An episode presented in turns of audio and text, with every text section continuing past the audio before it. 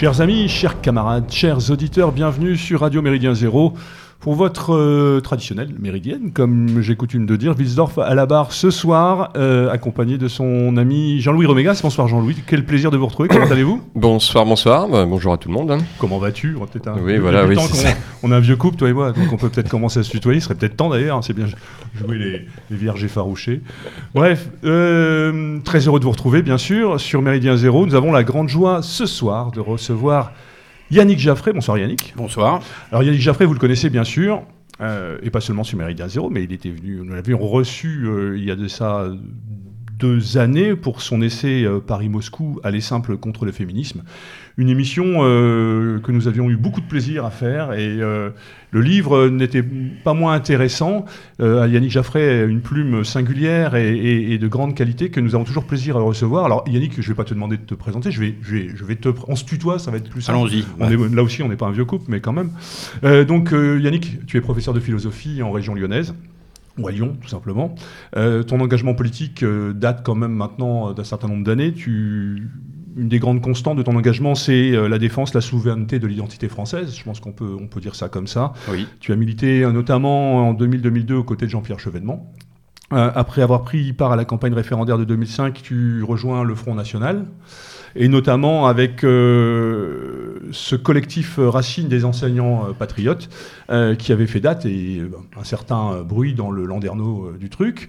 Donc, mais tu quittes le Front à la fin des 2015, tu es essentiellement pour nous un essayiste, mais à l'époque, il y avait un site internet, on en a parlé un petit peu avant, mais qui n'existe plus. Ce serait quand même bien, mais ça, c'est un, c'est une de mes, euh, comment dirais-je, un petit message que je te glisse. On aimerait bien pouvoir retrouver euh, tous tes textes, tout ça, et qu'on puisse à un moment les retrouver et qu'ils puissent être à nouveau disponibles, parce que je pense qu'il y, a- là une vraie richesse et un enseignement qui ne peut, euh, qui ne peut être qu'indispensable pour, pour notamment les jeunes et tous ces textes que tu as écrits. Tu as euh, publié notamment ton premier ouvrage en 2014, Vladimir Bonaparte, Bonaparte Poutine, et c'est sur la naissance des républiques aux éditions euh, Perspective Livre. Et comme je le disais, en 2021 pour ton essai Paris-Moscou, Aller simple contre le féminisme, qui était sorti à l'époque à la Nouvelle Librairie. Euh, tu nous reviens pour notre plus grand plaisir, Yannick, euh, à la sortie de ce petit ouvrage, alors petit euh, par la forme, mais dense par le contenu, euh, qui s'intitule Pour l'honneur des Gilets jaunes. Euh, cet ouvrage qui est magnifiquement décoré d'un splendide de casque gaulois, on y reviendra, il y a là aussi bien sûr toute une, Alors. toute une symbolique. Un, un- un casque gaulois tel que euh, la Troisième République l'a imaginé. hein. Parce que archéologiquement, on n'y est plus exactement. On n'y est On- plus On exactement. n'a pas cherché l'exactitude. Voilà, euh, mais, non, non, mais par contre, en effet, oui, ce, ce- ce type de casque, c'est c'est la symbolique. euh, généralement, bah voilà, c'est le casque gaulois. Ça, y a pas de problème. Bah, si je peux dire un mot d'ailleurs de, de ce choix, c'est mon ami Benoît Marion qui est euh, graphiste et imprimeur à Lyon, euh, qui m'a fait l'amitié de, de, de me faire cette couverture. Euh, on a voulu échapper au poncif euh, des euh, gilets jaunes stylisés, Mm. puisqu'il y a à peu près une vingtaine de titres sur les gilets jaunes depuis, euh, depuis maintenant 4 ans que le mouvement s'est à mes yeux achevé. Euh, et donc, euh, on a eu cette idée euh, du casque gaulois en jaune, mais qui envoie un signal, je pense, sans ambiguïté, euh, vers la dimension patriote, disons natio, de, de- de- de la perspective que j'adopte. Ok. Alors, euh, je disais donc que ce petit ouvrage dense par le contenu, euh, petit par le format, mais euh, qui est pour moi un véritable uppercut, un punching ball même sur lequel on, on a du plaisir à, à taper, parce que intellectuellement parlant, j'entends. Et euh, alors bon, je sais qu'on te pose systématiquement la question, donc je vais la reposer, même si ça fait un peu, mais pour nos auditeurs c'est peut-être important, sans dire du mal du milieu d'édition. Mais là, pour le coup, c'est important de signaler que tu es en auto-édition, Oui. à compte d'auteur, comme on dit, c'est ça? Alors ça, c'était l'infamie des infamies. c'était un peu la honte dans, le monde intellectuel jusqu'à Internet. Euh, on se souvient, là, je sais plus, c'était la pensée universelle. Enfin bon, c'est des gens qui, qui effectivement étaient un peu euh, euh, mis au rebut par le monde éditorial. Vous savez, ces gens un peu farfelus qui s'imaginent que parce qu'ils ont vécu quelque chose, ils peuvent, en écrire. Ça n'est plus ça maintenant. Il y a un changement de, paradigme par Internet. C'est-à-dire qu'un certain nombre de gens qui ont un public, euh, chaîne YouTube, bon alors je n'en ai plus, euh, la question de savoir si je rouvrirai un blog euh, est ouverte effectivement, tu me fais l'amitié de, m'interpeller là-dessus. Et donc, un certain nombre de gens sont passés à l'auto-édition, considérant que ça ne valait plus le coup de céder 90% de ses droits à un éditeur, surtout que dans notre mouvance en particulier, euh, ben, ils font pas le boulot. Alors, sur la distribution, bon, je, je vais vite hein, sur l'édition. Mhm, Il y a mhm. euh, la production, l'auteur, ça c'est le rôle de l'auteur. Il y a la promotion.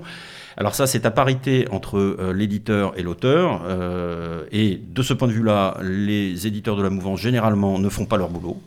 Donc ne justifie pas qu'on leur cède le- les droits. Et puis ensuite, là, je serai un peu plus indulgent, il y a la distribution, c'est-à-dire le fait qu'il y ait des palettes qui partent avec euh, des VRP et qui aillent démarcher euh, les supermarchés, les libraires euh, en province, partout. bon. Alors ça, qu'on n'en ait pas les moyens, ça tient un peu, dans la mouvance, ça tient un peu quand même à notre statut de, de relégué, disons. Mmh, euh, de, de paria. euh, oui, on, on joue en défense quand même, faut quand même le dire. Euh, voilà, mais euh, non, j'en ai eu assez. Alors, j'ai pas forcément la, la même force de frappe Internet que d'autres euh, de ce point de vue-là, mais enfin, au moins j'ai le contrôle sur mes ventes. Euh, je récupère en moyenne à peu près 50% contre 10 euh, dans, dans- dans l'autre modèle. Euh, donc, euh, je, ne re- je, ne, je ne reviendrai pas précisément euh, à l'ancienne pratique, hein, c'est ça. Ça, ça nécessite aussi de gérer soi-même sa propre promotion. Et...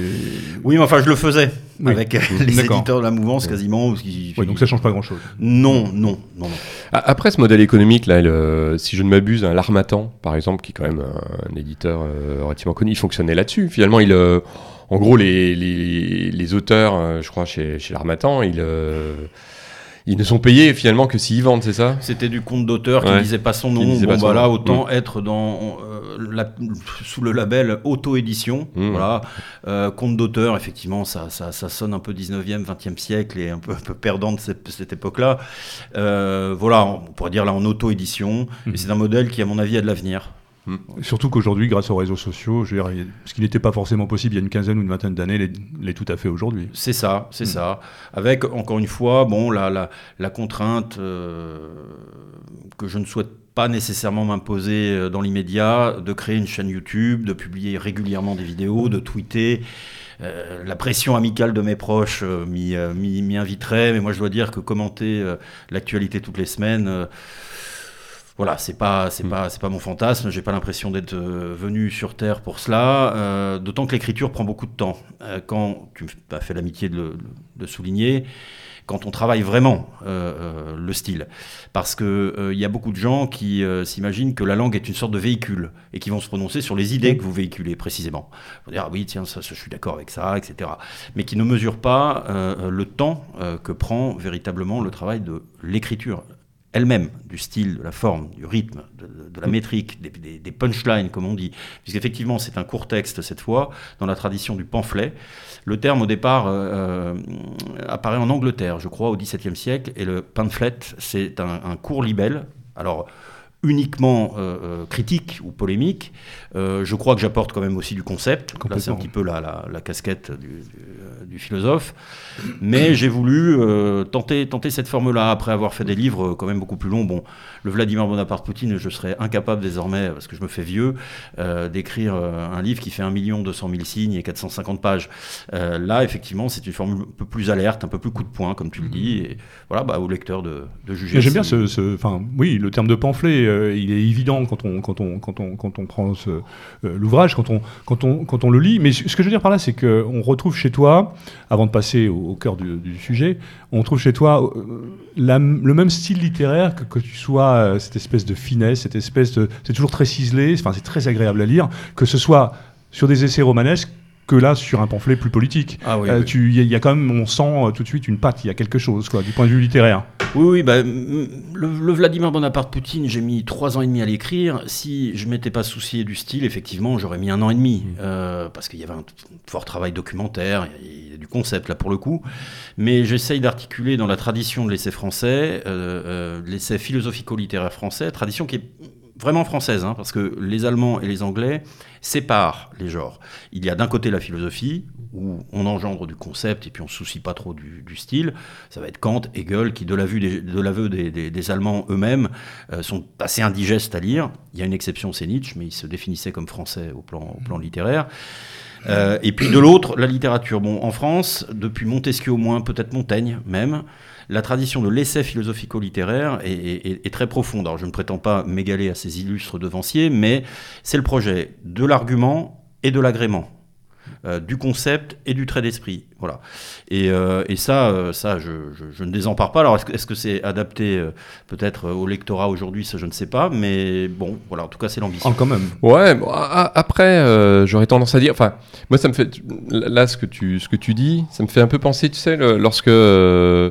Euh, euh, Debord, enfin en gros tout le petit milieu situationniste s'est mis à se réintéresser à la langue euh, du Mhm. XVIIe siècle, XVIIe, XVIIIe siècle, mais surtout XVIIe siècle, euh, voire XVIe, en disant bah finalement euh, oui la, la langue elle porte quelque chose et une langue de qualité, euh, c'est elle, elle porte un, vrai combat Ah oui, et oui, que, oui. en effet, cet, cet avachissement, finalement, ce- cette déréliction de, de la langue, elle, elle dit quelque chose. Et donc, Et elle apporte le crédit aussi. Ah oui, oui, non, mais moi, je, alors là, je- de toute façon, moi, c'est- c'est- je ne peux pas écrire autrement, et c'est avec la conviction chevillée au corps que ça a un sens, euh, euh, que, que j'essaye justement d'o- d'opérer cette greffe entre euh, le concept et le style. Voilà, il faut qu'il y ait les deux. Il faut qu'il y ait les deux parce que, alors à l'inverse, euh, le style sans concept, oui. certains textes de Nab, par exemple, Oui, hein, on est un peu dans la démonstration comme ça stylistique, et bon, ça me fait penser un peu, vous savez, on pourrait démarquer les formules de, de- de Kant sur, euh, sur, sur l'intuition et le concept. hein. Le concept sans intuition est vide, l'intuition sans concept est aveugle. Bon, euh, le style sans concept est aveugle, euh, le concept sans style est vide. Voilà. Ou plutôt l'inverse, tiens. le style sans concept est vide. Euh, donc, donc vraiment, oui, moi, c'est dans cette association des deux que, que, que j'essaye de m'inscrire, quoi. Voilà. Alors, avant de, de parler des Gilets jaunes, je voudrais quand même revenir sur, sur tes engagements politiques. Euh, on va pas s'attarder là-dessus, c'est pas ça. C'est que à- la lecture de l'ouvrage, on sent quand même euh, chez toi euh, ton attachement à une certaine idée de la République, on va dire, et une certaine idée de l'État aussi. Est-ce que c'est quelque chose qu'on Enfin, ton engagement, que ce soit chez Chevènement, enfin voilà, de, comment dirais-je, ce rapport à la nation et ainsi de suite, c'est quand même quelque chose de très fort chez toi. Est-ce que c'est quelque chose qui aujourd'hui euh, définit un cadre de pensée politique? À la nation, plus qu'à l'État d'ailleurs, Mhm. hein, au peuple français, à la, à- à la personnalité historique française. Parce que c'est quelque chose qui revient quand même dans le livre de manière très très fréquente, récurrente, comme euh, un leitmotiv, mais quelque chose de aussi peut-être un peu idéalisé, cette idée du peuple français. Après, tu l'as vécu de l'intérieur, on va en parler, mais euh, il y a cette espèce un peu d'idéal du peuple français, un petit peu euh, sublimé, si je puis dire. Oui, alors peut-être, euh, ça je vais y revenir, mais je tiens quand même à distinguer peuple, nation et État. C'est-à-dire que je n'ai pas, j'ai la mystique de la France, je n'ai pas celle de l'État.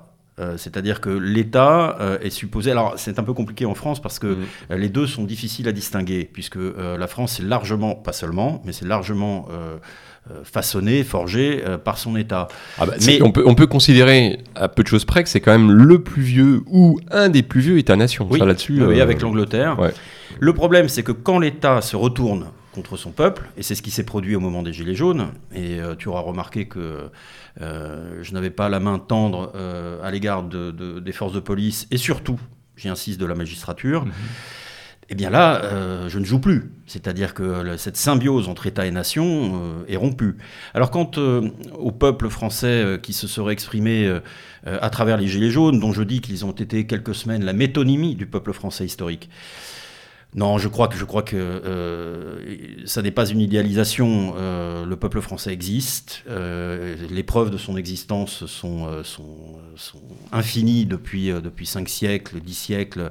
En revanche, peut-être là, et là je, je- reçois tout à fait ton interpellation, considérer que les Gilets jaunes étaient les porteurs, je dirais l'incarnation, fin 2018-2019, de cette personnalité historique multiséculaire, ah ça, c'est une thèse. Et c'est une impression aussi, c'est une intuition, c'est quelque chose que j'ai senti. Dans le style, déjà, le côté gaulois réfractaire, parce que euh, ça, ça m'arrache la gueule de le dire, mais c'est une belle expression. Ah oui, oui, Euh. Ma- Macron l'a forgé contre nous, Mm. contre euh, ceux qu'il visait, dans lesquels je m'inscris, mais en réalité, c'est une jolie expression, parce que c'est ce que sont les Français en, en- en profondeur.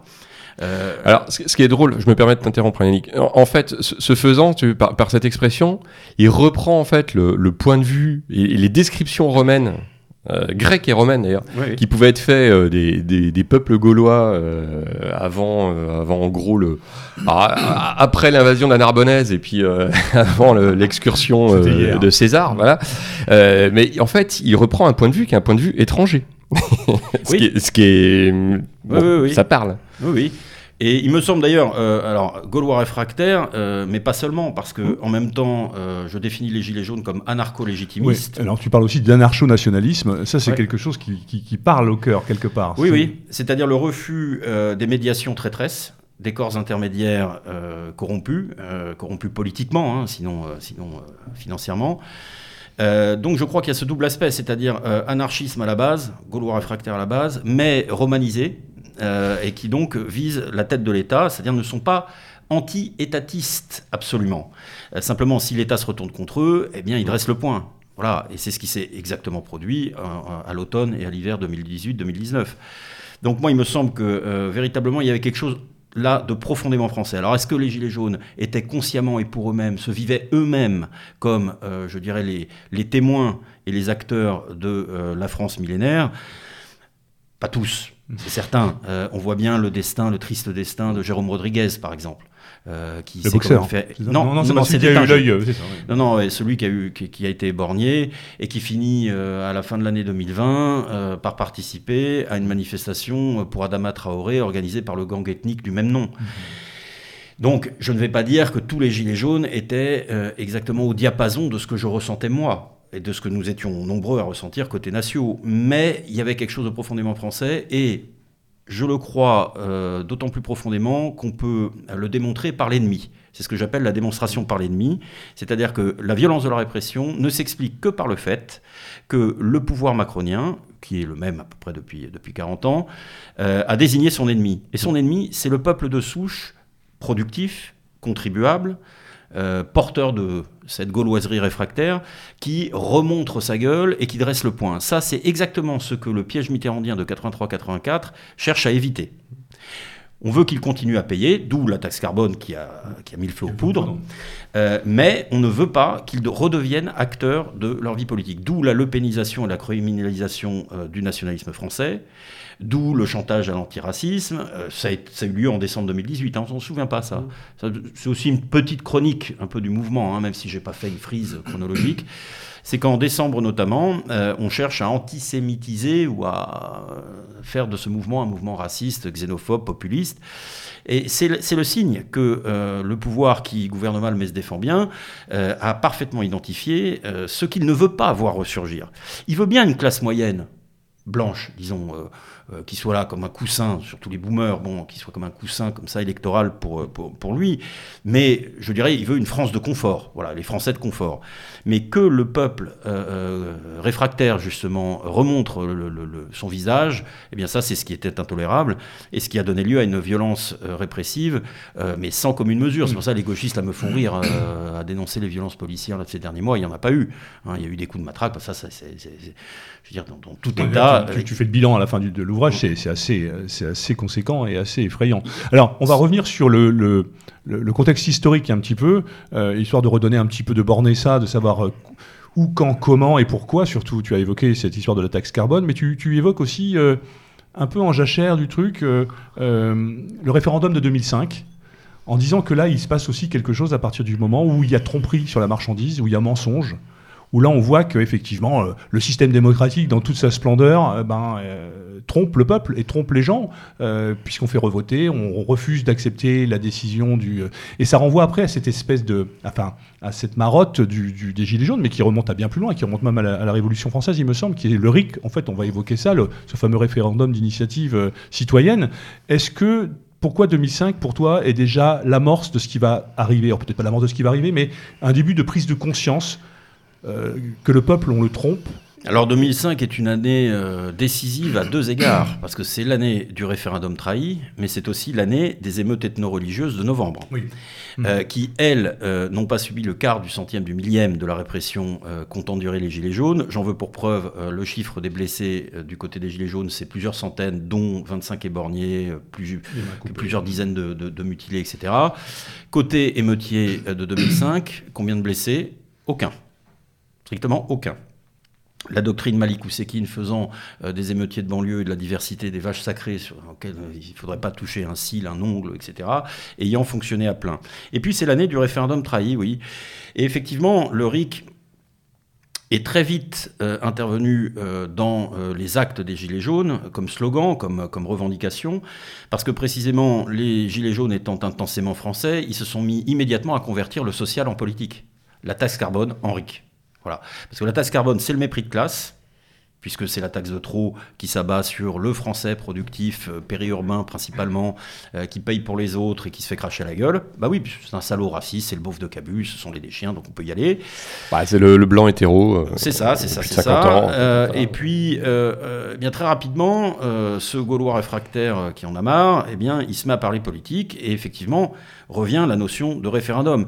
Alors un référendum qui ne serait plus déclenché par le président de la République, qui ne passerait plus par le Congrès, Hein, c'est-à-dire que ce serait une autosaisie, finalement. Euh, alors là, il faut définir le quorum à la façon des votations suisses. Bon, mais dans des petits cantons hein, en Suisse, donc euh, il s'agit d'être responsable, il faudrait déterminer un quorum euh, pertinent de signataires. C'est-à-dire que si, on fixe le quorum à 1 million, il y aura des référendums toutes les semaines, et, ça n'est pas, pas praticable, hein, il faut, faut, être juste là-dessus. Si on le fixe à 15, il n'y en aura jamais. Donc euh, ça, après, pour le coup, là, les algorithmes pourraient être euh, intéressants.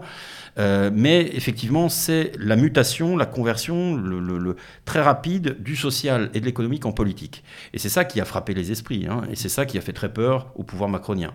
Parce qu'il peut tout à fait se rengorger désormais en disant que a dépassé cette crise, que tout ça a été mené de main de maître, que nos auditeurs aillent revoir l'intervention de Macron le mardi 10 décembre 2018 euh, vous verrez que là, l'arrogance du, euh, du start-upper euh, est tout à fait bu. Il est blanc, il est vert, il tremble et il cède finalement, puisque c'est la seule mesure sur laquelle il a cédé. Hein. La taxe carbone, là, il n'est pas revenu sur les retraites face à un mouvement qui était corseté syndicalement. Eh bien, là, il revient sur la mesure et puis il offre un certain nombre de mesures sociales à destination justement de la sociologie des Gilets jaunes, entre 10 et 17 milliards d'euros. Donc, ça me semble tout à fait significatif. Tandis que le mouvement qui vient de s'achever contre les retraites, eh bien, euh, corseté syndicalement, avec des jours de grève qu'on ne perçoit pas. Oui, c'était le coup, le, coup, de génie tactique aussi des Gilets jaunes. Hein. Les actes et les ronds-points. On se relaie sur les ronds-points, on fait les actes le samedi, ce qui fait qu'on ne perd pas d'argent. Et ça, c'était ça qui était, qui était magique, parce que ça permet vraiment eh bien, de maintenir euh, une intensité de mouvement tout à fait considérable, euh, sans être dans la transhumance habituelle du jour de grève tous les dix jours euh, et de la manif qui va avec. Donc ça a été vraiment un mouvement original et je crois intensément français.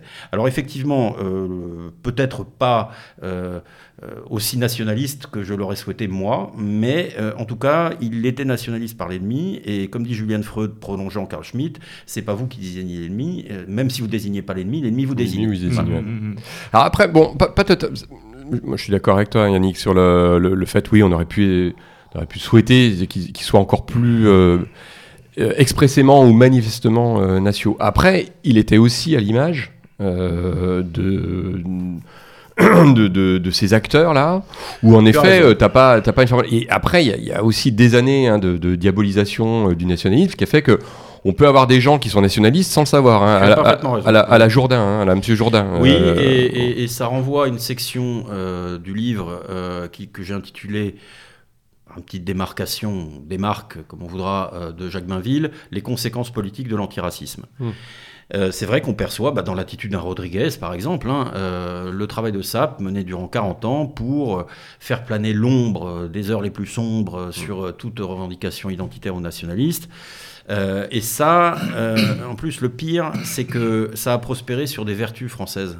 Une sorte de bonhomie universaliste qui nous caractérise, qui a d'ailleurs marqué, euh, contrairement au film de propagande The Revenant sur, sur le Canada colonisé par les Français et par les Anglais, qui nous présentent, nous, Français, comme les pires, violents avec les, les, les Indiens, etc., enfin ce qu'on appelait les Indiens. C'est tout l'inverse. C'est-à-dire que les Français ont une sorte de, de, de, de goût, d'intérêt pour la culture des autres, de bonhomie universaliste, comme je l'ai dit. Alors, elle permet de rayonner quand on est en position de force, quand on est une nation unitaire, sûre d'elle-même, euh, projetant euh, son économie, son modèle culturel, euh, les forces de son État vers elle-même et vers le monde. Quand on baisse, ça devient une faiblesse, c'est-à-dire que effectivement, ça se retourne contre les défenses identitaires. Et effectivement, les Gilets jaunes ont, été, comme M. Jourdain, oui, oui, des nationalistes sans le savoir en le sachant un petit peu quand même, parce que je me souviens au début, les gauchistes étaient déjà présents. Hein, euh, on n'est pas né de la dernière pluie. Je sais quand même encore reconnaître un gauchiste sans avoir besoin d'un sociologue quand je le vois. Euh, mais il, il affirmait devant les drapeaux français, les Marseillaises, le côté. Euh, il voyait bien que c'était pas les leurs. Bon, et puis petit à petit, bah, numériquement, eux sont restés. Les autres sont partis sous les coups de boutoir de la répression. Pour certains, estimant que le travail était fait au 17, au 10 décembre puisque c'est une victoire socio-économique, c'est les moins politiques d'entre eux qui ont dû partir. Les autres ayant compris qu'on était passé au stade politique, voire constituant, voire révolutionnaire, sont restés. Mais ça a duré encore un mois de mieux. Et puis, euh, et puis ensuite, euh, bon, le coup de grâce, je crois que c'est la, la, marche pour le climat du 16 mars. Hein, ou alors là, moi à Lyon, euh, si vous voulez, drapeau du NPA, steak haché, planète gâchée, dans les slogans, j'ai dit, bon, c'est plié. plié. Ah bah, de toute façon, ça reste, de, de, ce point de vue-là, la, la, machine de guerre Troscard a encore de beaux restes, hein, même si le NPA n'est pas la Ligue. Euh, je, me souviens avoir lu des, des textes d'eux, en effet, tu vois, dire on, on leur laisse pas donc on, leur, c'était nous, hein, mmh. euh, il faut pas leur laisser euh, ce mouvement, nanana. Et bon, en effet, après, quand ils, euh, quand ils mettent les gars, bon, bah, pof. Ouais, ouais, ah non, mais ils savent faire. Hein. C'est un savoir-faire qui, a, qui, a, qui, a, presque un siècle, particulièrement déployé en France, puisque nous sommes le pays le plus trotskiste du monde, où il y a le plus de trotskistes, où en tout cas le trotskisme a, a à poser euh, l'empreinte la plus profonde. Oui, puis avec une image qui change pas. Hein. Mélenchon la semaine dernière était euh, euh, je sais plus, c'est le petit-fils de Trotsky quoi, qui est mort, euh, je sais plus quand, et, Mélenchon lui a rendu hommage. Ça reste un truc très. Ouais, il y a cette. Oui, puis la plasticité morale du trotskisme, hein, leur morale et la nôtre, est telle que je suis sûr qu'Edwy Plenel, même quand il dirigeait Le Monde avec Alain Minck, figure de mmh. euh, l'ultralibéralisme, avec Jean-Marie Colombani, figure du, euh, du régionalisme libéral, euh, se sentait tout à fait fidèle ah à ses engagements de jeunesse. Ça leur pose aucun problème. Du moment qu'ils détruisent les substances nationales populaires, ils sont contents. Ils sont venus au monde pour ça et, et, effectivement, ils y parviennent la plupart du temps. Alors bon, tout début des Gilets jaunes, là, ils, étaient saisis quand même. Hein. Oui, en fait, ça, ils l'ont pas vu arriver du tout. Euh, cette espèce de spontanéité et de généralisation justement de la contestation qui renvoie à des logiques. Euh, tu évoques d'ailleurs dans ton livre euh, le principe de la jacquerie. Alors c'est une jacquerie qui ne dit pas son nom, mais c'est pas seulement une jacquerie justement. Ça va bien au-delà de la simple jacquerie. Mais cette spontanéité. de ce peuple qu'on ne voit pas, qu'on ne voyait plus, qu'on toujours un peu cette idée comme quand tu vas à l'école, euh, tu côtoies des gars euh, en primaire par exemple, et puis euh, tu as tous ces gars qui restent sur le bord de la route, parce que toi tu continues tes études, tu vas au collège, tu vas au lycée, puis en fait il y a plein de mecs qui restent, ou de nanas qui restent un peu sur le bord du chemin, et qui, et qui se retrouvent dans des sur des circuits, sur des, des des perspectives, des orientations qui sont pas du tout les tiennes, et ces gens-là disparaissent un peu de la circulation, et en fait tu les côtoies sans les voir. Euh, ils n'existent pas, ils ne votent quasiment plus parce que ben, ils sont tellement dégoûtés par le principe même de la démocratie et du vote que ça les intéresse pas, ils sont pas représentés. Et là, ces gens-là, aujourd'hui, ils sont revenus au, goût du jour et, euh, à la faveur donc de cette histoire de la taxe carbone, mais aussi cette espèce de mépris de classe. Tu insistes là-dessus dans ton ouvrage, qui est quelque chose qui est revenu au goût du jour et qui nous a un peu sauté à la figure, quoi. Bah, disons que euh, pour, la, spontanéité déjà. Alors pour la spontanéité, je dirais que c'était plus qu'une jacquerie, mais moins qu'une révolution, mhm. parce qu'une révolution, bah, tout simplement, il faut, il faut, il faut la réussir. C'est-à-dire qu'il faut que le, changer la tête de l'État. Euh, enfin, bah, un projet politique. Hein. Oui, Là, il y en avait pour le coup, il y en avait pas du tout. Bah, il y avait le RIC, mais c'est vrai que ça ne fait pas un projet politique à soi seul. En tout cas, pas révolutionnaire. En tout cas, pas révolutionnaire. Non, mais il y avait aussi, euh, je dirais, euh, un côté Givaros ou, acéphale, c'est-à-dire que euh, il y avait quand même le, la volonté de couper la tête, la, tête de Macron. Quoi, hein. mm. Il y avait une haine qui est une passion politique, hein, si on lit Machiavel notamment, hein, que le prince doit éviter de susciter dans son peuple. mais là, elle était incandescente et ça, ça se branche sur la question du mépris de classe. C'est-à-dire que les Gilets jaunes ont eu un réflexe monarchiste paradoxalement, anarchiste à la base et euh, monarchiste euh, au sommet, parce qu'ils ne veulent pas une absence d'autorité, ils veulent une autorité qui précisément les respectent et qui défendent leurs intérêts de peuple.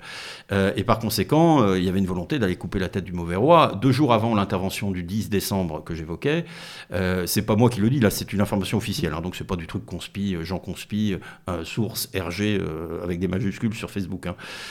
Il y avait un, un, hélicoptère prêt à décoller du toit de l'Elysée, c'est pas passé loin. Je ne sais pas ce que ça aurait donné, hein, si ça se trouve, euh, bon, bah, voilà, il y, aurait, il y aurait deux, trois gilets jaunes qui seraient restés sur le carreau euh, euh, parce que les forces de l'ordre auraient tiré dessus, peut-être que les Français n'auraient pas, pas approuvé, mais il y avait cet élan, cet élan proprement révolutionnaire. mais encore une fois, une révolution, soit on la fait, soit on la fait pas. Hein. donc, quant au mépris de classe, qui précisément a provoqué cette haine tout à fait particulière, parce qu'effectivement, pensons aux anciens présidents aux prédécesseurs et aux équipes. Chez Mitterrand, il n'y avait pas un mépris de classe à proprement parler. En tout cas, pas discursif, pas dans le discours. Euh, dans la pratique, euh, il a effectivement. Peut-être pas au début, mais après, après 80. Euh, enfin, oui, ça s'est rapidement mis en place quand même, rapidement. Alors, à travers l'antiracisme. C'est-à-dire qu'effectivement, on fait du prolo un beau raciste et donc on le criminalise. Mais je dirais que dans la praxis du pouvoir, ni lui ni Chirac ne brutalisaient autant c'était des, vieux routards, hein, pour le coup, sans être issus du peuple. Euh, et c'est en particulier le cas pour Mitterrand. Euh, et les, années en fait de, de pratique politique, c'est exactement ça. Voilà, mmh. leur ont donné cette connaissance-là. Ils ont vu trop de têtes d'électeurs pour euh, et de gens tout simplement pour pour avoir une, une pratique en tout cas dans le discours parce que ils n'ont évidemment pas défendu les intérêts moraux et matériels comme on dit en, en jargon syndical, euh, euh, des, Français populaires euh, et laborieux. Mais bon, Sarkozy déjà commence à, susciter des sentiments. Bah, c'est le bling-bling du truc. Voilà, c'est le bling-bling. Hollande, bon, voilà, on est hors sol là. Voilà. et puis Macron, Macron, alors là, bah, c'est la quintessence du truc. Quoi. Ah le mec de la banque Rothschild. c'est le turbo progressisme. c'est vraiment, c'est Soros. Bah, puis le mec qui tombe de nulle part. Mmh. Pas nulle part, je veux dire. Il n'y a pas de politiquement, voilà, il y, a, aucune. Il, il... est désigné par l'oligarchie, il est coopté par l'oligarchie. le problème, c'est que ça a marché. Et ça, nos compatriotes en sont responsables aussi. Ouais. Mais effectivement, euh, le mépris de classe là, atteint des taux radioactifs. Quoi. Euh, pas seulement chez Macron, hein, c'est euh, Griveaux, là, connu pour ses selfies, qui, qui, qui parle de ces, ces, gens qui fument des clopes et roulent au diesel, c'est Macron avec les couturières, c'est. Enfin bon. Bah, c'est permanent. Oui, oui, c'est permanent. C'est permanent.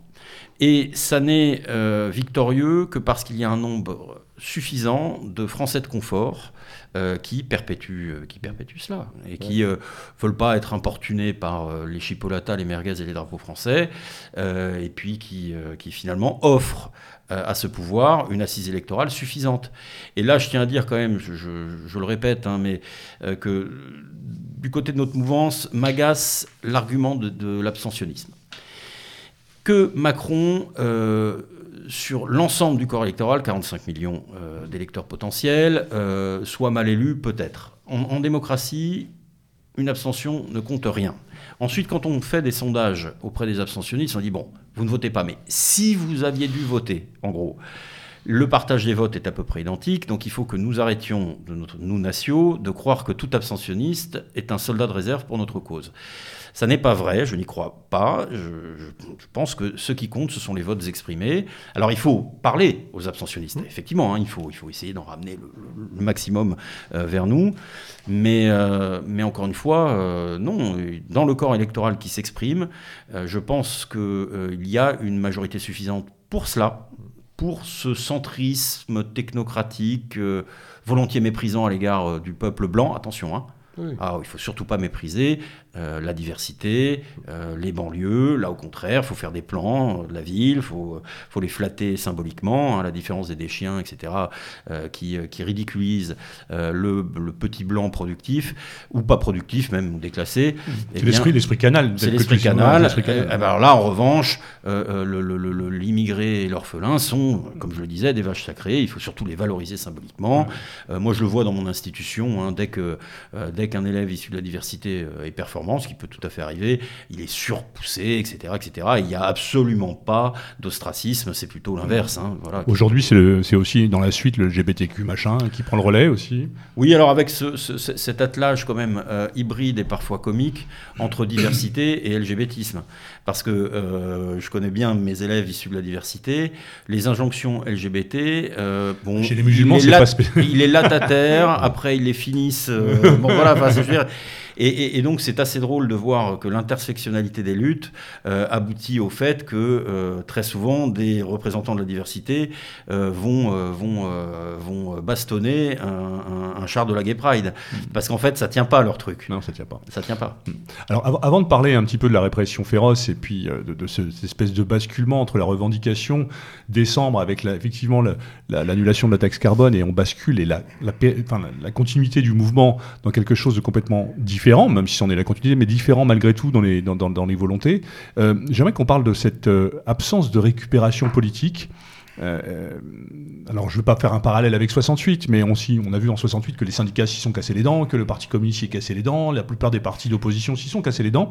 Et là, on revient un peu à la même chose, c'est-à-dire qu'en fait, ce peuple, il n'est pas il n'est pas manipulable. Alors, est-ce que c'est un rejet global de la politique parce que les mecs en ont ras-le-bol et compagnie et ainsi de suite Mais même au niveau du front, parce qu'on reprochera à tous ces gens-là d'être de, vrais fascistes et j'en passe des meilleurs. C'est vrai que le Parti communiste français et son électorat de base, son électorat ouvrier, vote aujourd'hui euh, grandement pour, pour, pour le Rassemblement national. Qu'est-ce qui peut expliquer que dans ces manifestations d'envergure, il n'y ait pas de possibilité ou véritablement aucune possibilité de récupération par les mouvements syndicaux et par les partis politiques. Selon ah, là, c'était la singularité des Gilets jaunes. Parce que euh, en 68, malgré tout. Euh, bah, il y avait les trotskistes, il y avait tout ça. Mais c'était à la marge quand même. mais il y a eu Grenelle. oui, il y a eu Grenelle. Euh, c'est vrai que le, PCF parvient quand même à. À, tirer quelques marrons du feu et à, voilà, à faire valoir, à faire valoir sa propre. Sa un PCF qui à l'époque était à 27-28% des élections de vote. Oui, oui c'est ça. Euh, bah, je dirais que c'est à la fois euh, du fait des Gilets jaunes euh, et du fait des élites politiques que cette, ce que j'appelle moi le relais bourgeois ou élitaire, qui aurait vu des partis ou des figures parler pour les Gilets jaunes sans parler à leur place, parce que les Gilets jaunes ne toléraient pas qu'on parle à leur place. il y avait côté Givaros, hein, coupeur de tête. Bah, ne s'est pas produit à la fois du fait des Gilets jaunes qui effectivement le permettaient très peu, il faut le reconnaître, c'est-à-dire c'est le peuple en acte qui refuse toute autre médiation et qui s'adresse à la tête de l'État, qui vise la tête. Euh, et puis de l'autre, euh, le personnel politique qui aurait été susceptible effectivement de devenir des sortes de, de tribuns cachés, voilà, l'imam caché, euh, mais de, oui, de, porte-voix de, ce mouvement sans le récupérer, il aurait fallu être très habile, eh bien ne se sont pas trouvés. Je pense que les partis ont été aussi tétanisés que les syndicats d'ailleurs. Hein. Euh, parce que ça, ça, brisait tous les cadres auxquels ils étaient habitués. Euh, quant au front, puisque euh, tu l'évoques, de toute façon, il y a un problème de niveau. parce que... Oui, puis il y a un problème de relais, hein. de, relais local. Oui, relais local, de, capacité aussi à. Enfin bon, bah, pour aller vite, je pense que euh, à force de confondre dédiabolisation et aseptisation, eh bien, on n'est plus trop allé au contact du peuple. Euh, bon, même si euh, on voit Marine plutôt populaire sur les marchés, je ne vais vais pas lui disputer ça, mais en réalité, il n'y a pas, d'énergie populaire suffisante au Front National pour que ces cadres, ces orateurs, aient eu euh, même le début de commencement de volonté de venir parler pour les Gilets jaunes sans parler à leur place. Euh, on pourrait parler aussi du, personnel, des députés euh, actuels du Front. Anthropologiquement, ils ne sont pas faits pour ça. Je veux dire, ils ne sont pas faits pour, pour se transformer en tribun. en tribun sans dérapage inconsidéré, etc. Mais avec cette volonté, malgré tout, d'être de, le représentant des Blancs populaires, disons, mm-hmm. hein, qui était quand même euh, premier des Gilets jaunes, AOC, euh, comme je les appelle.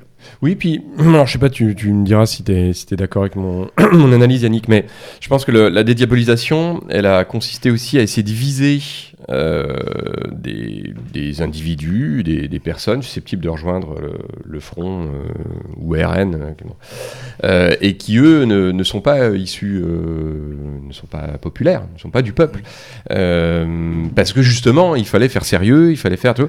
Et donc, en fin de compte, on se retrouve là peut-être avec des gens, bah, je pense à des gens comme Sébastien Chenu, quoi. Euh, euh, ils, viennent en fait de, en partie de cette casse, alors pour plein de raisons. Et lui, on, voit à peu près, parce que lui peut-être justement, il fait partie de ceux qui ont compris que LGBT et, euh, immigration, ça collait pas. Mais ces gens-là sont pas sont pas plus porteurs. C'est-à-dire qu'ils ont peut-être fait monter un tout petit peu le niveau de prise de parole et encore, on pourra en discuter, mais de prise de parole. Mais par contre, ils, se, ils ont eu tendance aussi à éloigner le, front de, son assise euh, originelle, quoi, celle des années 80-90. Bah oui, oui, alors tu as raison, il y a ce, mouvement-là de recherche de respectabilité, mais de, je dirais, qui, encore une fois, aboutit à la, confusion entre dédiabolisation concernant, on va dire les choses, la collaboration, l'OAS, etc., même la colonisation, qui je crois était nécessaire.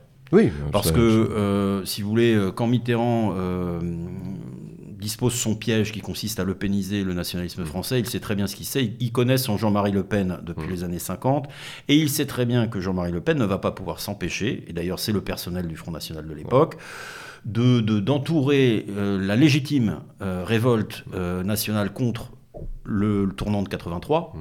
contre l'immigration, qui, alors là, c'est vraiment c'est le grand déclenchement, et eh bien, euh, de l'entourer, euh, cette juste revendication euh, des, des, ombres de Vichy, de l'OAS, bref, de l'extrême droite de ressentiment.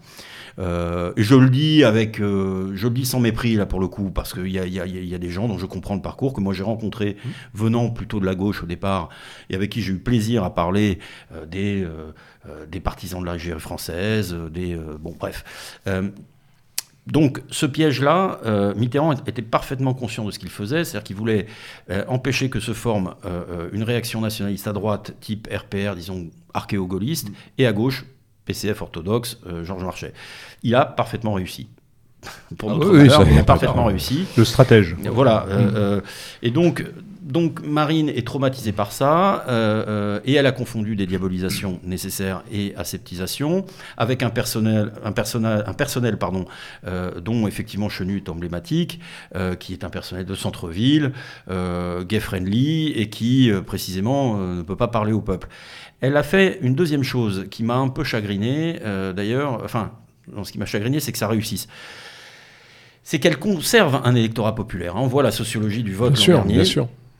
Mais euh, elle a escamoté l'identitaire derrière le social.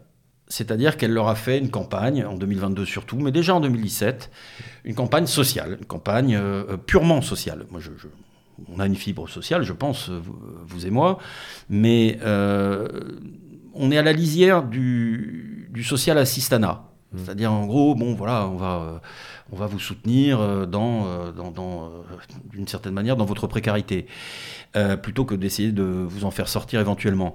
ça a réussi, ça touche ensuite sa limite. elle est convaincue, moi je l'ai entendu dire, hein, j'étais là avec Philippot. et Philippot, alors là c'était son truc. Non mais on est le Front National, c'est bon. Sur, sur les questions immigration identitaire, on est identifié.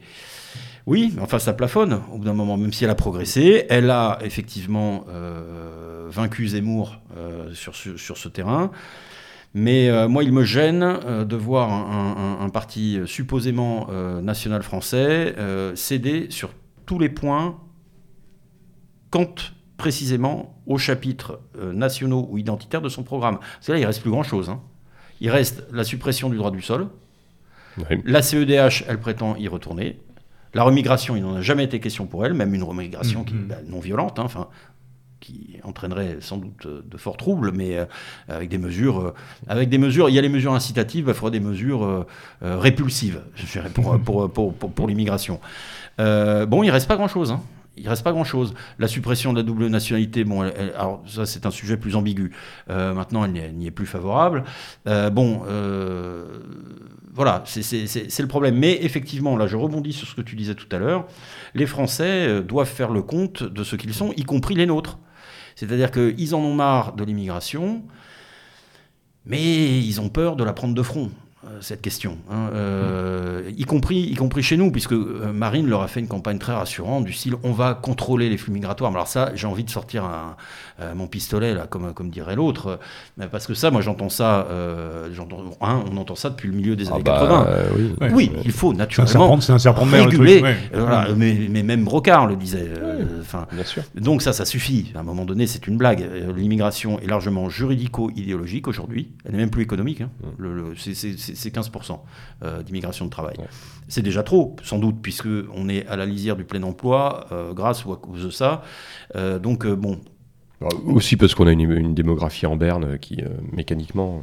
Oui, oui, oui. depuis 40 ans, on fait que. Mm au-delà. Bah, disons que la démographie française se tient mieux que celle de ses voisins, mais par l'immigration. Hmm. Ben, c'est ça le problème. C'est-à-dire que moi, je, euh, ne croyant pas aux Français administratifs, mmh.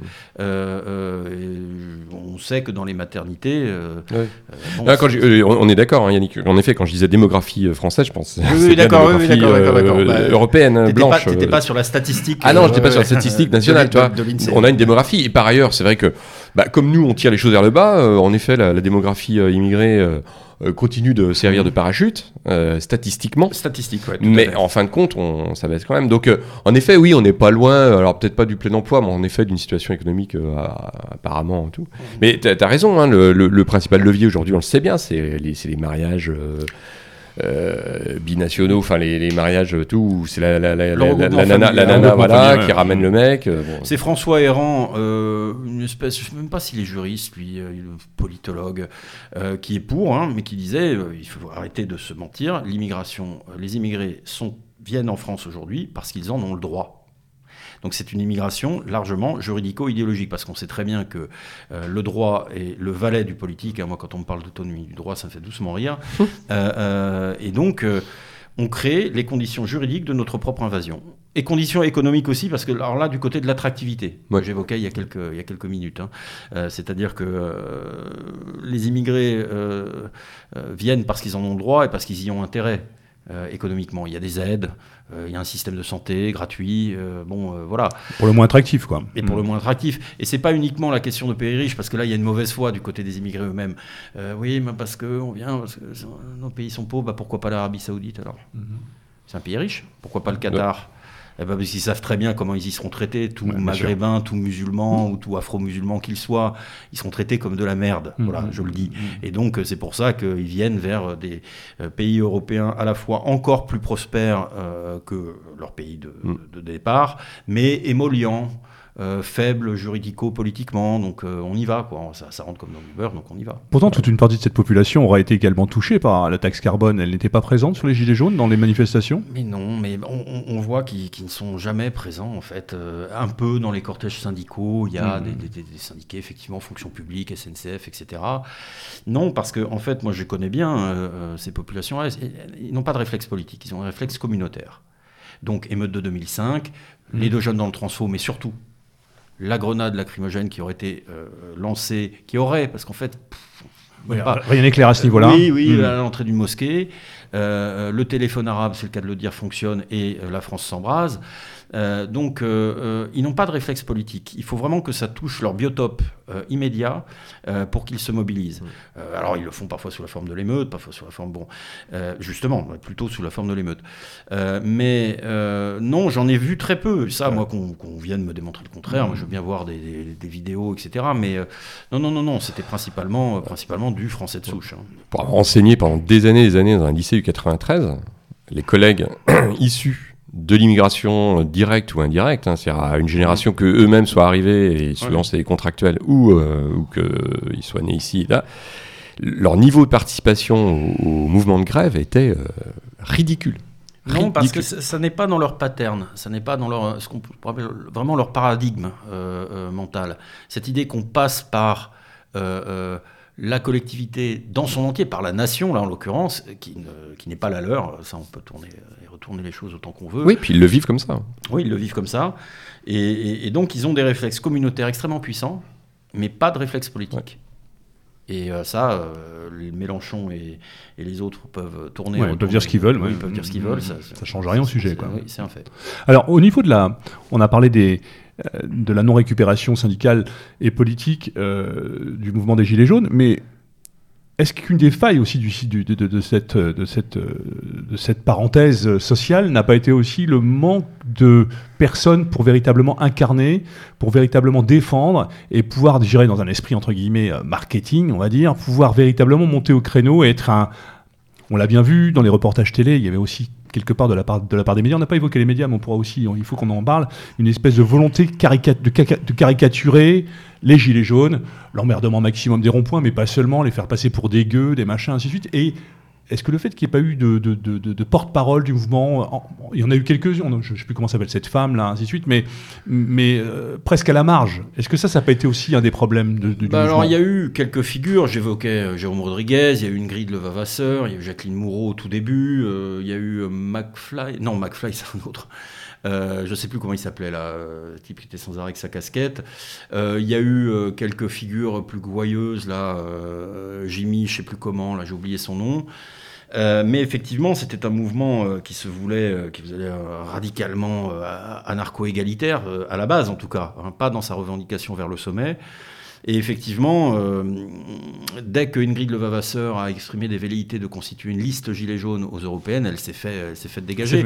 À juste titre, parce que les Gilets jaunes n'étaient pas faits pour devenir un parti. En revanche, c'est dans cette zone entre Gilets jaunes et corps constitués, disons, euh, ou en tout cas parti politique, euh, figure potentielle, que là, il y, a eu un, il y a eu un vice, il y a eu un, il y a eu un manque plutôt. C'est-à-dire qu'effectivement, on, aurait pu souhaiter que, que, des, que des figures disons, plus institutionnel, euh, sans prendre ou prétendre prendre la tête du mouvement, euh, encore une fois, parle pour lui. Ça a été très peu le cas. Et là, on arrive aux médias, et c'est une autre originalité du mouvement. Donc, refus des médiations et euh, haine légitime, je dis bien légitime, euh, euh, des médias qui leur crachent à la gueule, euh, de tout ce qu'ils sont, de tout ce qu'ils. Ah oui, c'est son métier. Là, on reparle du, mépris de classe, mais là, c'était un ah, truc. C'était incandescence. Puis c'est pas d'hier. Ah, non, non, non, non c'est pas d'hier. Sauf que là, ils l'ont, ils l'ont très bien senti. Donc ça, c'était. C'est aussi typiquement l'esprit canal. Voilà, l'esprit canal, reversé, métabolisé, maintenu. Bon, CC8, c'est toujours le groupe canal, mais enfin, ou BFM, enfin, peu importe. Et effectivement, ça, les Gilets jaunes l'ont parfaitement identifié. Il était tout à fait réjouissant de voir des euh, des, des, des, des, je le dis, des saloperies de journalistes euh, type euh, le quotidien, se mmh, faire, se faire virer, et compagnie, voilà, se faire virer des cortèges, ça leur fait du bien et ça nous faisait du bien. donc ça, c'est un, un, point intéressant, c'est qu'ils ont clairement identifié le quatrième pouvoir comme leur ennemi, hein, enfin ce qu'on appelle le quatrième pouvoir, en faisant des exceptions d'ailleurs. Hein, Today était plutôt bien accueilli. disons dès que c'était un peu alternatif, les gilets jaunes faisaient le distinguo. Vous ne direz pas que tout média euh, était nécessairement euh, euh, traître ou là pour les mépriser, mais qu'en tout cas la majeure partie des grands médias français étaient, étaient, tout à fait des médias du régime, du système, du système de mépris de classe. Et du mépris identitaire aussi qui s'abat sur, sur, sur, sur les Gaulois réfractaires, sur les Gilets jaunes. Donc effectivement, ça c'était un, point extrêmement important. D'ailleurs, j'aurais une mention supplémentaire euh, pour les artistes, chanteurs et acteurs surtout.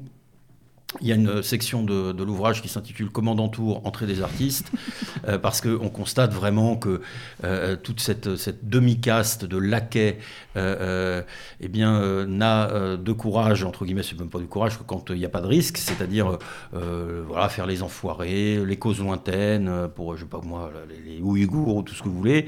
mais quand il s'agit de défendre ceux qui payent des billets pour leur spectacle, parce que c'est leur public aussi, les Gilets jaunes. Eh bien là, euh, il n'y a plus personne. Il y a eu un silence assourdissant, gêné. Il y a Franck Dubos qui a d'abord essayé, puis ensuite il s'est dévallonné.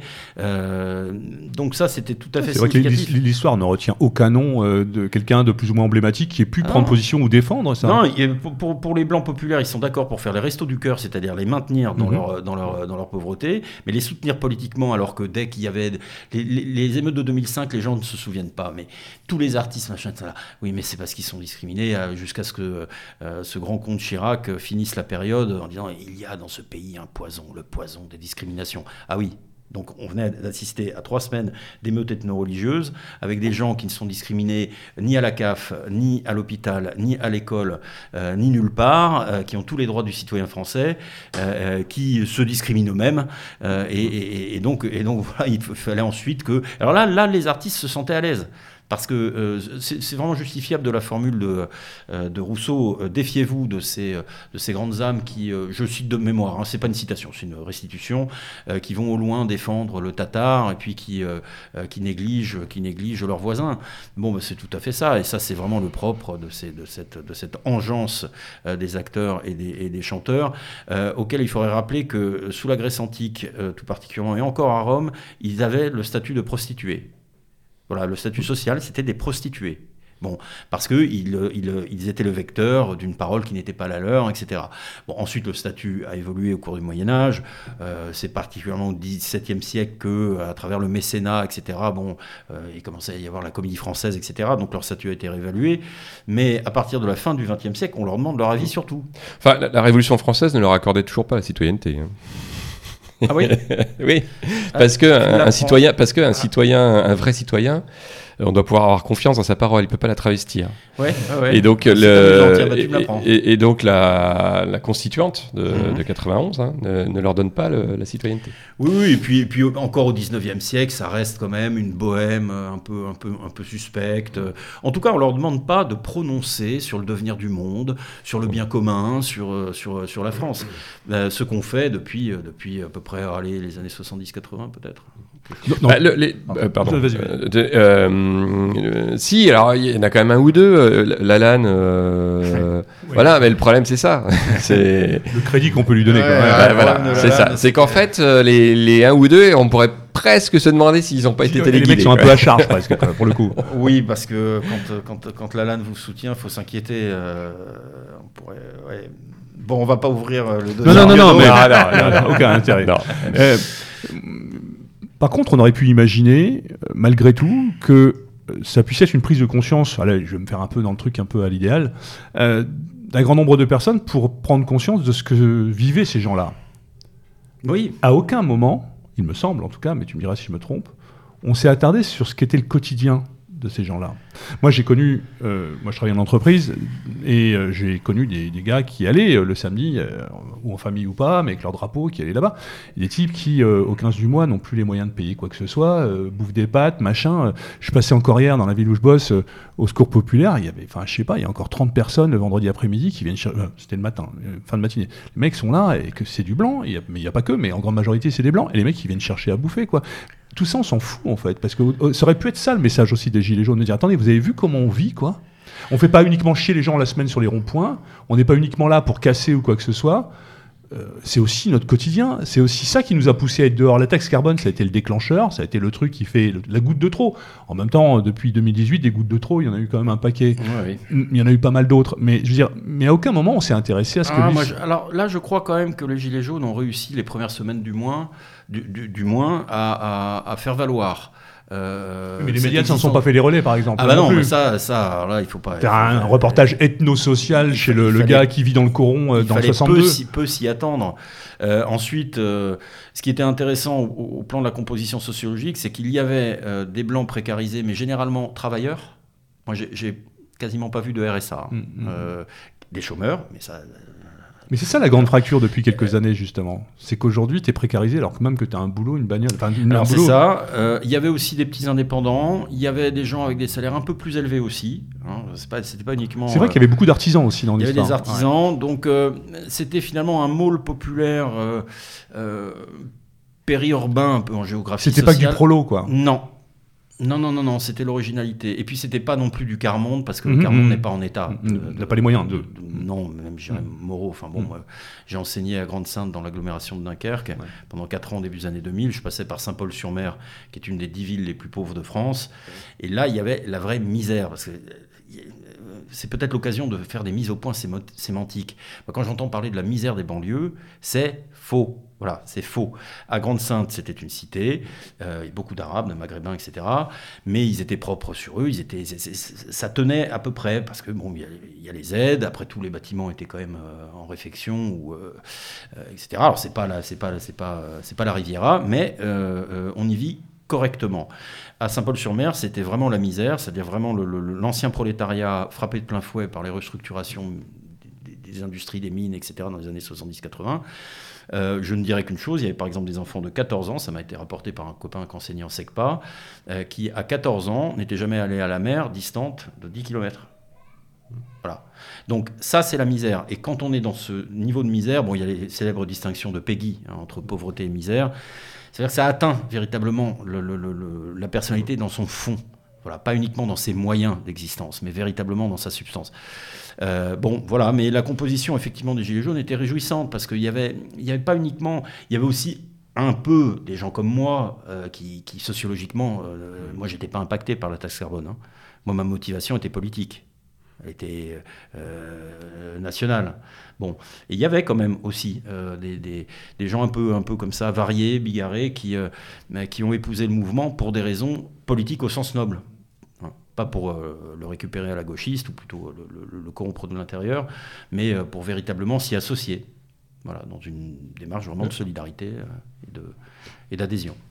Oui, c'est d'ailleurs, pardon, c'est dans ce sens-là d'ailleurs où c'est pas, en effet, là, on n'est pas exactement sur une, euh, on est loin de la jacquerie, on en parlait tout à l'heure. Euh, Il y a un historien, alors après, si, les, auditeurs, hein, euh, c'est un gros livre. hein.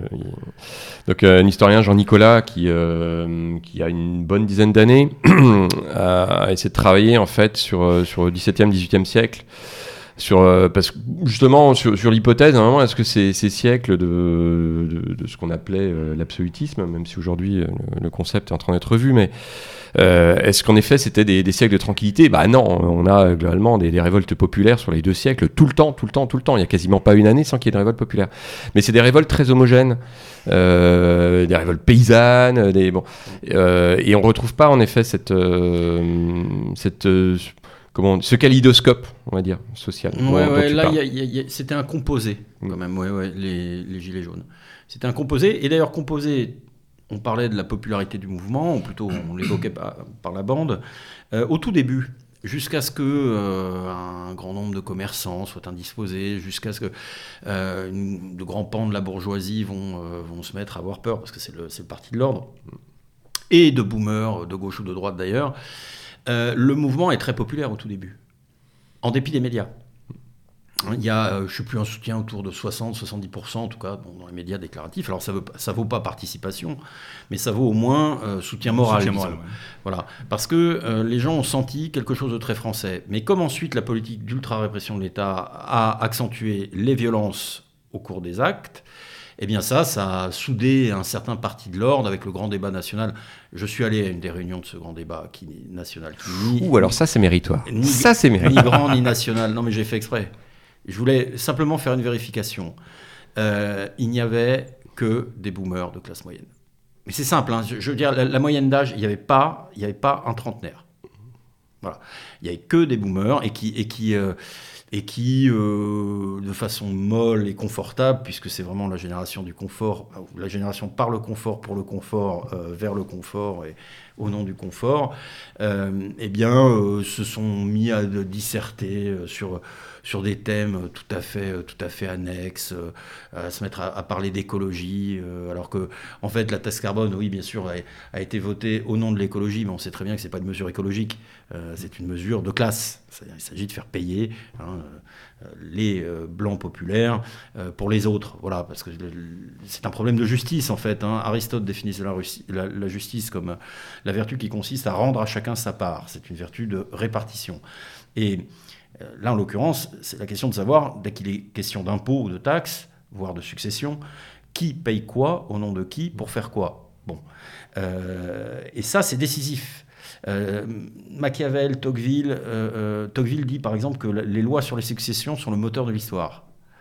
Et Machiavel considère que le prince va susciter la haine dans deux cas, soit par ses mœurs, alors il réactive un peu le mythologique droit de cuissage, enfin en gros, si le prince se comporte mal, bon, euh, peut-être s'il fait venir des travelots à l'Élysée, j'en sais rien, euh, euh, ou la confiscation, c'est-à-dire quand on s'en prend euh, euh, au- trop au, au bien, au bien du peuple. Bah, ce qui fait le despote. Voilà. Bah là, les deux conditions ont été réunies, et donc la haine légitime euh, suscitée par Macron était vraiment incandescente, mais elle n'a pas été suffisante parce que euh, on peut ajouter au triptyque euh, machiavélien entre le prince, donc l'État euh, et son titulaire, le peuple Mm. et les grands, il faut ajouter une classe moyenne maintenant. Euh, Une classe moyenne qui penche tantôt vers les grands, vers le prince, En fonction de ses intérêts. Quoi. en fonction de ses Mmh. intérêts. Donc, euh, au tout début du mouvement, euh, une large classe moyenne était favorable, euh, considérant qu'il y avait là une légitimité, parce que voilà, il y a quand même un certain sens de la justice à comprendre que euh, certains de nos compatriotes n'ont pas à payer une taxe qui va peser. qui va peser en pourcentage, parce que c'est toujours comme ça qu'il faut calculer. hein, c'est dans un budget, quoi. Combien ça pèse. Voilà, il me semble que cette adhésion a été courte mais intense.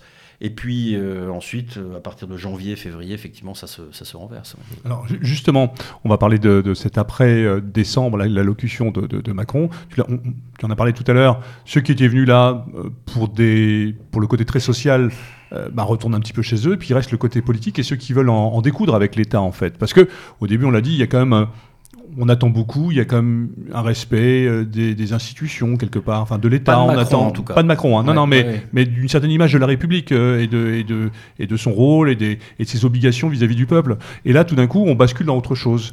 Et cette violence qui se met en place, elle est totalement disproportionnée par rapport déjà au nombre de mecs qui sont sur place alors c'est vrai que les revendications, elles sont quand même là pour le coup, euh, c'est la tête de Macron au bout d'une pique, quoi. Et on retrouve un peu l'esprit révolutionnaire tel qu'on a pu le connaître au 18e. Mais je veux dire, Qu'est-ce qui justifie une telle violence de ce point de vue-là? Une violence du côté des Gilets jaunes ou du côté de l'État? Du côté de l'État. Ah oui, bah, une, telle logique répressive. Ah ben c'est parce qu'ils ont très bien senti que c'était infiniment plus dangereux qu'une émeute de banlieue euh, ou qu'une manif d'antifa qu'un cortège syndical. C'est-à-dire qu'ils ont senti que c'était précisément le peuple dont ils veulent qu'il contribue, qu'il paye, en d'autres termes, continue à produire, à être productif, mais qu'il ne doit surtout pas redevenir un acteur de l'histoire, qui ne doit surtout pas redevenir un sujet politique euh, qui euh, se manifestait. Euh, et ça, pour le coup, alors là, il faut faire tout à fait gré, ou plutôt reconnaître au pouvoir la qualité de ses réflexes. Ils ont tout de suite senti que c'était pas, c'est pas un énième mouvement syndical. Encore une fois, les émeutes de banlieue, elles font du dégât pour les populaires qui habitent à côté. Le gymnase, le machin. Mais en gros, ça va pas plus les, loin. les, mecs brûlent, brûlent leurs écoles et leurs gymnases. Voilà, et ça va pas plus loin, justement, qu'une révolte communautaire, localisée, etc. Ce, dont, ils auraient peur, et c'est pour ça qu'ils font très très attention, ils ont une componction avec la euh, prudence, un tact avec la diversité qu'ils n'ont pas eu avec les Gilets jaunes, ils voudraient pas d'un 2005 x 10 c'est-à-dire d'une révolte ethno-religieuse à l'échelle du territoire. Et donc c'est pour ça que euh, même des grands courageux à la Fillon, là, hein, la, droite, là, euh, euh, proposaient d'attaquer la fonction publique, mais jamais le système des aides. Parce que là, ça touche au biotope. Si vous touchez au RSA, aux aides, aux millefeuilles d'aides départementales, régionales, et municipales, etc., là, vous allez avoir des émeutes. Ah, c'est certain puisque ça, ça, perfuse euh, ces quartiers-là. Euh, donc oui, euh, ça, c'est le premier point. Donc ils ont désigné l'ennemi, on voit bien de qui l'État français se, se, défend en premier. Et c'est pour ça que ce que je dirais, moi, aux indigénistes, là, et à leur relais, leur relais blanc d'ailleurs, hein, wokistes et compagnie, oui, oui, il y a bien un racisme systémique en France, un racisme d'État contre les blancs populaires. Hmm. Voilà parce que euh, les autres ne sont discriminés dans aucune des institutions que j'évoquais. Hein. Euh, il n'y a pas de discrimination à la CAF, à l'école, etc. Il faut arrêter. ça, c'est une fiction des années 80, hein, comme si euh, les Arabes et les Noirs, main jaune des SOS Racisme qui rappellent l'étoile jaune, prenaient la succession des Juifs dans la litanie de persécuter que cet horrible pays vers lequel ils affluent, ça doit être du masochisme, porte sur la conscience. Donc, effectivement, cette violence, elle a été justifiée par le danger politique. C'est-à-dire que Macron et son gouvernement ont bien senti que si le mouvement perdurait, prenait de l'ampleur, euh, son degré de contestation, son refus des médiations effectivement syndicales et partisanes pouvait conduire à une situation totalement incontrôlable euh, et, proprement révolutionnaire. Même si, effectivement, la faiblesse interne du mouvement, c'est que précisément, euh, tu le dis, il y avait un, respect de la verticalité au départ, et, c'est pas faux, mais euh, euh, refusait euh, sa propre métabolisation politique. Mm-hmm. C'est vrai aussi, il faut, le dire. C'était la grandeur. De, En, fait, en fait, il était là pour, pour, pour, pour, renverser la table, ce mouvement, et puis ensuite on voit, parce que c'est quand même très souvent ça, les, révolutions. Hein. Mm-hmm. Alors, après, je pense qu'il y a aussi un élément conjoncturel, je ne sais pas si c'est d'accord, qui, qui, est le préfet allemand. Avec qui tu ne passeras pas Noël, bien évidemment. Euh, qui, je, je, pense, est sur les, les, différents préfets de police euh, de Paris qu'on a eu sur ces 20 dernières années, est quand même, euh, est quand même un, un cas. Tu fais une comparaison avec, les, avec les, la répression de 47 avec les mineurs, avec Jules Mock, justement, qui est assez intéressante de ce point de vue-là. Hein. C'est ça, parce que. Alors, ils n'avaient pas de LBD à l'époque, mais je pense que. Alors là, ils ont fait des morts. Euh, comme euh, euh, il n'est plus possible politiquement d'en faire aujourd'hui, de mhm. tuer 18, 18 manifestants. je ne sais plus quel était le chiffre exactement. Oui, si, si, si, on, est, on, est, on est entre 15 et 20. Voilà. bon, mais, mais, mais il ne faut pas que ça. Alors là, les, les droitards qui, qui ou les, bien, évidemment les, centristes, etc. oui, enfin bon, c'est bon, hein, il n'y a pas eu de mort. Oui, enfin, vous avez envie de vous faire éborgner, vous Vous voyez, enfin, ce qu'on a envie de leur répondre C'est que le sang a coulé, mmh. hein, alors qu'il ne coulait plus jusque-là, pendant les manifestations, puisque la doctrine euh, du, maintien de l'ordre, c'est celle des compagnies républicaines de, sécurité, des CRS, imitées de par le monde, hein, euh, créées sous Vichy et puis développées ensuite, euh, qui consiste précisément à ne plus faire donner la troupe. Et avoir des techniques de, maintien de l'ordre qui évitent au maximum les blessés graves et surtout les morts. Bon, on a rompu avec cette doctrine. Il y a même une association de gendarmerie, je l'évoque dans le livre, qui s'alarme de l'usage offensif des LBD alors que normalement c'est une. Euh, c'est prévu défensivement. Défensivement. Mhm. Euh, je suis un médiocre tireur, sportif, mais j'ai vu ce que c'était qu'un LBD avec euh, la lunette de visée énorme, alors qu'avec un 22, avec une petite lunette de visée à 50 mètres, vous arrivez à peu près à tourner autour de la cible. là, à 10-15 mètres, parce que c'était ça à peu près. il y a même des tirs à bout portant. Hein. Voilà, il est impossible de c'est pas par erreur qu'on vise la tête. C'est impossible. Donc, euh, donc effectivement, je pense que l'État a parfaitement identifié que, euh, euh, à travers les Gilets jaunes, c'est le peuple français qui, remontrait son visage et qui redevenait un acteur de l'histoire. Peuple français, alors, bien évidemment, ça c'est toujours. je me souviens d'un débat entre moi que c'est on ferait, on le hurlant, mais qu'est-ce que c'est que le peuple français? Bon, on ferait lui donnant une décision, c'est ceux sur lesquels s'exerce le pouvoir, etc. Alors bien évidemment, il y a des distinctions subtiles, plutôt distinction plutôt nette d'ailleurs qu'il ne faut pas rendre trop subtile ou byzantine. Il y a la plèbe, le, le peuple populaire, il y a le populus qui est euh, effectivement le corps politique dans son ensemble, euh, donc le démo si on veut. Bon, euh, euh, certes, je veux bien que, que, la bourgeoisie compose le populus, oui, le peuple dans son entier. Et donc effectivement, s'il n'y a pas de soutien suffisant de ce côté-là, eh bien ça échoue, et ça a échoué, politiquement en tout cas, ça, ça a réussi socio-économiquement. Euh, mais euh, il ne faut pas, trop se, noyer ici euh, dans de, fines distinctions. Je crois que les Gilets jaunes ont été, ont été disons, la plèbe gauloise, mais ils ont été un peu plus que ça, et c'est précisément, c'est-à-dire vraiment la France dans son identité, euh, dans son identité combative et combattante, euh, mais aussi gauloise. Hein, on revient à, ce terme-là, bon, identitaire, si vous voulez, de souche, bon, et, c'est ça qui était insupportable pour le, pour le pouvoir, oui.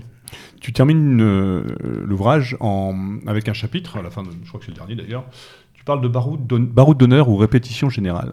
Euh, tu évoques Gramsci aussi, Gramsci euh, dans, dans, la pensée. Et cette phrase aussi que j'aime beaucoup d'ailleurs, mais ça résume un peu ce qu'on vient de dire. Les Gilets jaunes ont marqué le gouffre terriblement physique qui sépare la métapolitique de la politique effective. Je crois que ça résume assez bien la chose. Mais quand tu évoques le hum, baroud d'honneur ou répétition générale, qu'est-ce que tu entends par là? Est-ce que c'était vraiment la fin d'une contestation euh, populaire et qu'aujourd'hui, demain, en fait, euh, euh, on a verrouillé, maîtrisé, qu'on a mis des garde-fous et que plus, rien ne peut arriver Ou est-ce que véritablement tu penses qu'il y a là quelque chose qui peut être l'objet d'une réflexion plus, plus, plus profonde qui puisse amener à d'autres situations équivalentes? Bah, C'est pour ça que j'ai j'ai intitulé euh, cette dernière partie euh, Baroud d'honneur ou répétition générale point d'interrogation. C'est-à-dire, oui, tu poses la question. Hein, oui, question, oui, parce que là, là, je, je, ne suis pas devin. Bien sûr. Euh, mais effectivement, c'est en ces termes que se pose l'avenir éventuel, la question de l'avenir éventuel des Gilets jaunes. Euh, voilà, est-ce que c'est un dernier feu français? Est-ce euh, qu'au contraire, ça prépare un bouleversement euh, d'une magnitude encore plus élevée dans quelques années? Ce que je peux dire. Avant de te répondre sur Gramsci aussi, ça j'y tiens, c'est que je crois qu'à donner politique constante, à donner électorale constante dans le jeu de la démocratie représentative, ce que les Gilets jaunes ou disons le patriotisme français, le nationalisme français ne gagnera pas. Je pense qu'il euh, n'y a pas l'effectif suffisant dans la population. Il faut voir que les 18-24 euh, se dirigent massivement vers la LFI, un peu vers Marine aussi, mais euh, les boomers restent encore très nombreux, encore pendant 10 ans. Ils vont voter pour le parti de l'ordre centriste, disons. les reports de voix de l'extrême gauche vont toujours vers le centre et jamais vers, j'aime pas la, droite, enfin bon, disons, allez, le nationalisme, bon, mais marqué topographiquement ou topo politiquement à droite. Donc je crois qu'à donner constante, euh, ce sera baroud d'honneur. Après, il y a la dimension historique. C'est-à-dire qu'au euh, plan strictement politique, dans les euh, conditions du présent, je vois le baroud d'honneur si un événement euh, de magnitude historique devait se produire, les Gilets jaunes en ont été une sorte de prodrome, effectivement. Là, tout peut redevenir concevable, hein, puisque l'histoire de sa nature est imprévisible. Euh, en 85-86, qui prévoyait la chute du bloc soviétique il a fallu, euh, il a fallu effectivement cette affaire autour de, la Hongrie, de l'Autriche, les Allemands de l'Est qui passent, et puis, et puis finalement ce qui était sans doute mûri euh, antérieurement, eh bien, euh, se révèle. L'apocalypse, quoi, vraiment catastrophe et, révélation. Donc, on peut imaginer Macron qui fait une sorte de coup d'État institutionnel pour faire un troisième mandat, l'inflation qui décuple la situation en Ukraine qui dégénère, euh, bon, et, tout cela coagule et produit un événement imprévisible. Et là, euh, bah, il peut tout se produire, effectivement.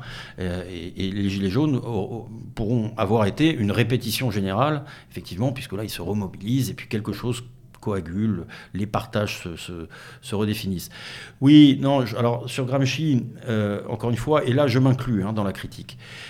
J'ai été de ceux qui, dans notre mouvance, euh, ont cru trop fort que le métapolitique permettrait de vaincre politiquement. C'est-à-dire que l'hégémonie culturelle qui précède l'hégémonie politique, eh bien, nous l'avions euh, acquise parce que Internet, parce que euh, épuisement des fantasmagories du système ou de l'antiracisme à, géométrie variable ou à sens unique, parce que fin du discours sur la mondialisation heureuse du début des années 90, hein, nous en souvenons, nous qui sommes plutôt jeunes, c'était vraiment la, la, mondialisation radieuse qui s'ouvrait devant nous, il fallait faire des sacrifices, bon, tout ça paraissait totalement épuisé. Le problème, c'est que, bon, concernant Internet, 80% des contenus qui y sont consultés viennent en fait des médias, des grands médias mhm. euh, mainstream. Bah, c'est le, le tititainment de, de Brzezinski. Hein. C'est ça. Oui, mais on pensait, enfin moi j'étais de ceux qui mhm. pensaient que Internet allait pouvoir déjouer ça, parce que le monopole des grands médias dans les années 90, il faut s'en souvenir quand même. Hein. Alors là, pour le coup, c'était vraiment la, la, la, la, pensée unique, euh, euh, plein tube. Et donc, partant de là, j'ai été de ceux, voilà, je m'inclus vraiment là-dedans, euh, qui ont peut-être euh, euh, manifesté une trop, grande confiance gramschiste dans l'hégémonie culturelle. D'abord, en fait, on ne l'avait pas acquise, parce qu'entre hégémonie culturelle et hégémonie politique, et Gramsci, Gramsci le dit lui-même dans une de ses lettres de prison, il faut l'hégémonie institutionnelle. C'est-à-dire que vous avez l'hégémonie dans les idées, vos idées sont plus fortes, sont plus cohérentes, sont plus puissamment logiques que celles de l'adversaire. Puis bon, il y a la victoire politique, mais entre les deux, en fait, il faut infuser dans l'université, l'école, euh, chez les médecins, euh, les policiers, etc.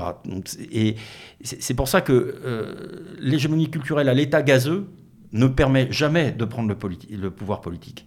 Et donc c'est pour ça que je parle de gouffre terriblement physique. Voilà. Et le mérite des Gilets jaunes, ça a été de rappeler qu'à un moment donné, la politique, ça se fait dehors, ça se fait face à un cordon de CRS au besoin.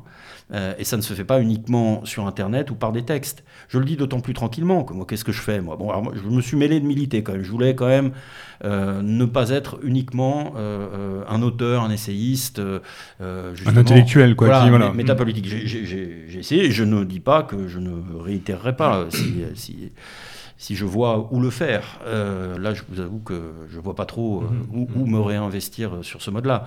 Mais effectivement, euh, le métapolitique ne doit pas être confondu avec le politique. Hein. À un moment donné, la politique, c'est quand on a le pouvoir. Ah il y a autre chose qui m'agace, je, je, règle un peu mes comptes avec certaines, certaines vieilles lunes de la mouvance, c'est l'idée de confondre progression et victoire. L'an dernier, j'ai vu des gens du RN, mais fous de joie les gars, vous n'avez pas gagné. Vous avez 89 députés, oui, la belle affaire, bon, très bien. Mais vous n'avez pas gagné parce qu'on gagne quand, l'adversaire perd. C'est-à-dire quand on voit la gueule défaite de l'adversaire. Et quand on possède, euh, euh, comme dit, enfin, c'est-à-dire la, force coercitive de l'État, euh, qui, en dernière instance, est celle qui décide de tout. je me souviens d'un épisode de House of Cards avec Kevin Spacey, où celui-ci, vice-président des États-Unis d'Amérique, se fait mépriser par un oligarque pétrolier, qui lui dit Oui, enfin bon, votre pouvoir est bien gentil, moi demain, si je veux, je, mets le. je, voilà, je me payer à l'arrêt, etc. J'arrête les États-Unis. Et là, il lui dit Oui, oui, mais n'oubliez pas euh, that I'm the guy with the guys with the guns, que je suis le type avec les types avec les fusils. Parce qu'à un moment donné, en dernière instance, il y a une espèce aussi de truc un peu marxiste. Oui, le vrai pouvoir est détenu par les grands groupes. C'est indéniable, il y a un pouvoir social faramineux, je veux dire, il faut être un peu marxiste. Mais il ne faut pas être naïf non plus au point de considérer que l'État est un pur instrument de raquette de la bourgeoisie, euh, comme on disait naguère. Hein. C'est-à-dire que si euh, l'État est pris, je pense par exemple à Chavez au mm. Venezuela, euh, bon, par une force qui décide d'inverser, ben, les grands groupes, ils la ferment. Alors en revanche, ça c'est autre, un autre point théorique, en démocratie, il faut toujours un levier non démocratique pour conquérir le pouvoir. J'évoquais Chavez, il avait l'armée.